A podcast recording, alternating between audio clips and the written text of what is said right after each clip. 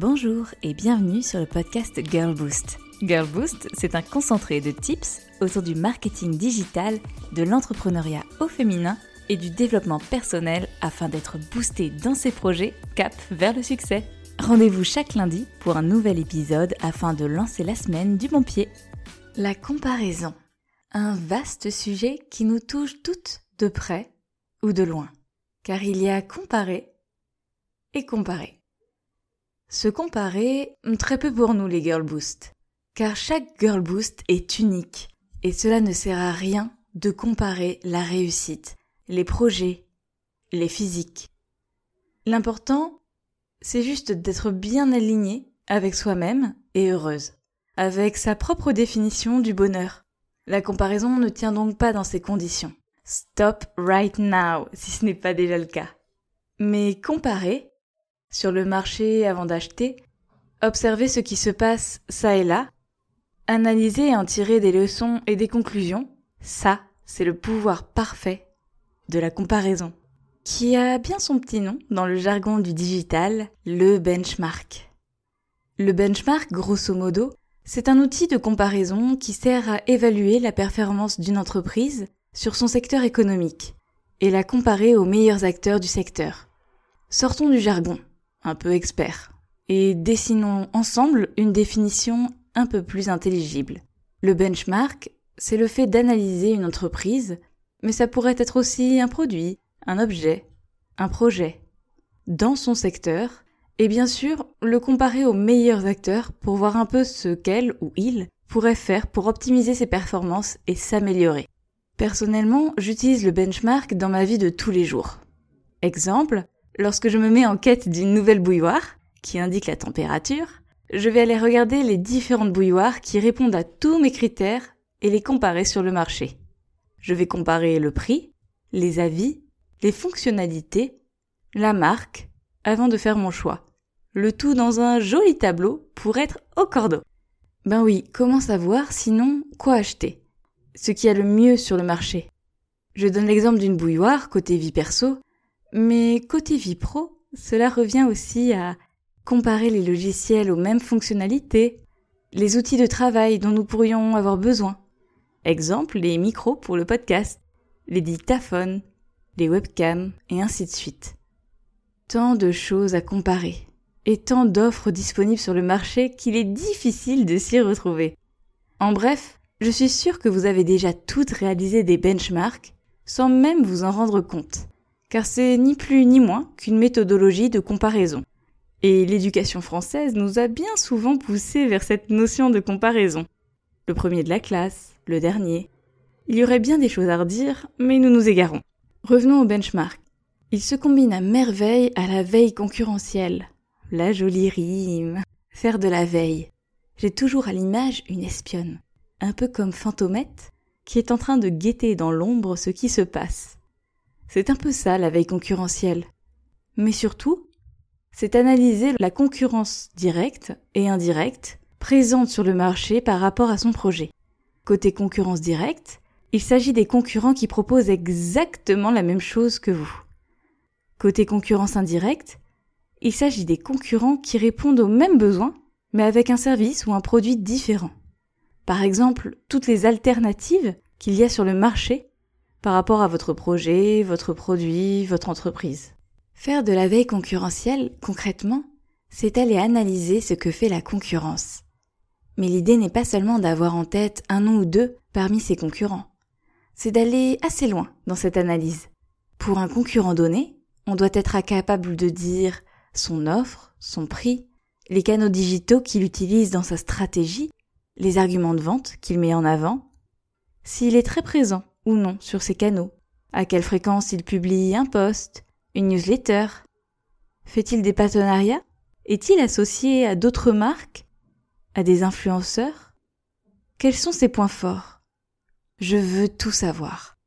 On parle ici d'un concurrent, mais en réalité on veut tout savoir de notre milieu concurrentiel, qui contient plusieurs concurrents. Généralement, on analyse 5 à 10 concurrents possibles. Pourquoi? Tout simplement parce que la roue du marketing est une roue qui tourne déjà depuis des années et on ne va pas la réinventer. Pour autant, on va largement s'en inspirer, et la veille concurrentielle va nous permettre deux choses. 1. D'analyser ce qui marche le mieux sur le marché à l'heure actuelle et le réutiliser. 2. Trouver un axe de différenciation par rapport à sa concurrence. La concurrence est souvent vue comme une bête noire, un peu négative, que l'on va parfois fusiller du regard ou jalouser. Je vous arrête tout de suite. Peut-être qu'avant c'était le cas. Mais aujourd'hui, nous avons le choix. Le choix de voir le verre à moitié vide ou à moitié plein. Personnellement, je vois la concurrence comme quelque chose de parfaitement stimulant. Cela nous pousse à nous améliorer, à être toujours meilleurs, et à ne pas nous reposer sur nos lauriers. Mais j'irai même encore plus loin. Avant de me lancer dans l'entrepreneuriat, j'ai contacté des concurrents pour leur parler de mon projet et leur poser des questions ouvertement. Mais elle est folle Non, pas du tout. Le fait de développer son projet n'est pas un gros mot, loin de là, même par rapport à sa concurrence. Et mon côté bisounours me pousse à être pour une concurrence bienveillante.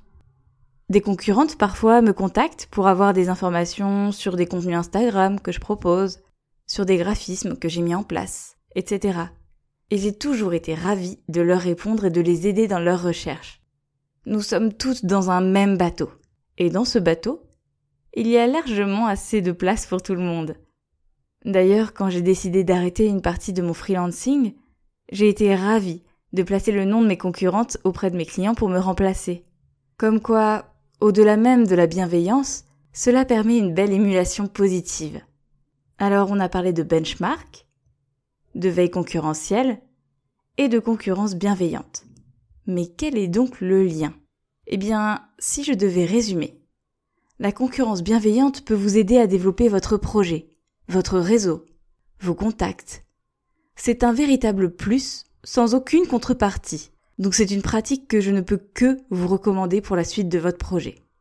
La veille concurrentielle, elle, elle est fondamentale avant de vous lancer pour bien connaître votre marché. C'est pourquoi la veille concurrentielle fait partie intégrante de la structuration de votre projet. En 2021, tout est accessible au bout de quelques clics. On peut analyser les fréquences de publication, les canaux, les offres, etc. Très très facilement. Alors pourquoi s'en priver?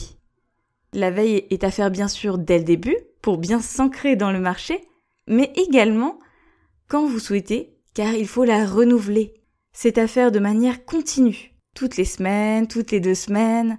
Allez voir un peu ce qu'il se passe, ce qu'il existe dans votre secteur. Abonnez-vous à des newsletters et soyez alerte sur les réseaux sociaux. Cela vous permettra d'avancer dans le temps en ayant toutes les clés pour bâtir votre empire. Et enfin, le benchmark, il est très intéressant à faire sous plusieurs angles. Quand le projet est lancé, pour analyser le meilleur du meilleur et révéler nos axes d'amélioration, ou quand on veut simplement avancer dans notre offre ou dans nos produits. Car se faire nos propres benchmarks quand on a un besoin spécifique, c'est la meilleure solution pour ne pas se tromper. Et là encore, la concurrence peut vous y aider. Exemple quand vous voulez lancer un podcast, mais vous ne savez pas comment faire. Vous allez regarder ce qui se fait, comparer les différentes informations que vous allez trouver, lire des articles, chercher les meilleurs produits, et in fine, vous pouvez également demander à vos concurrents ou à vos inspirations, vos mentors. Qu'est-ce qu'ils conseillent à ce niveau-là également?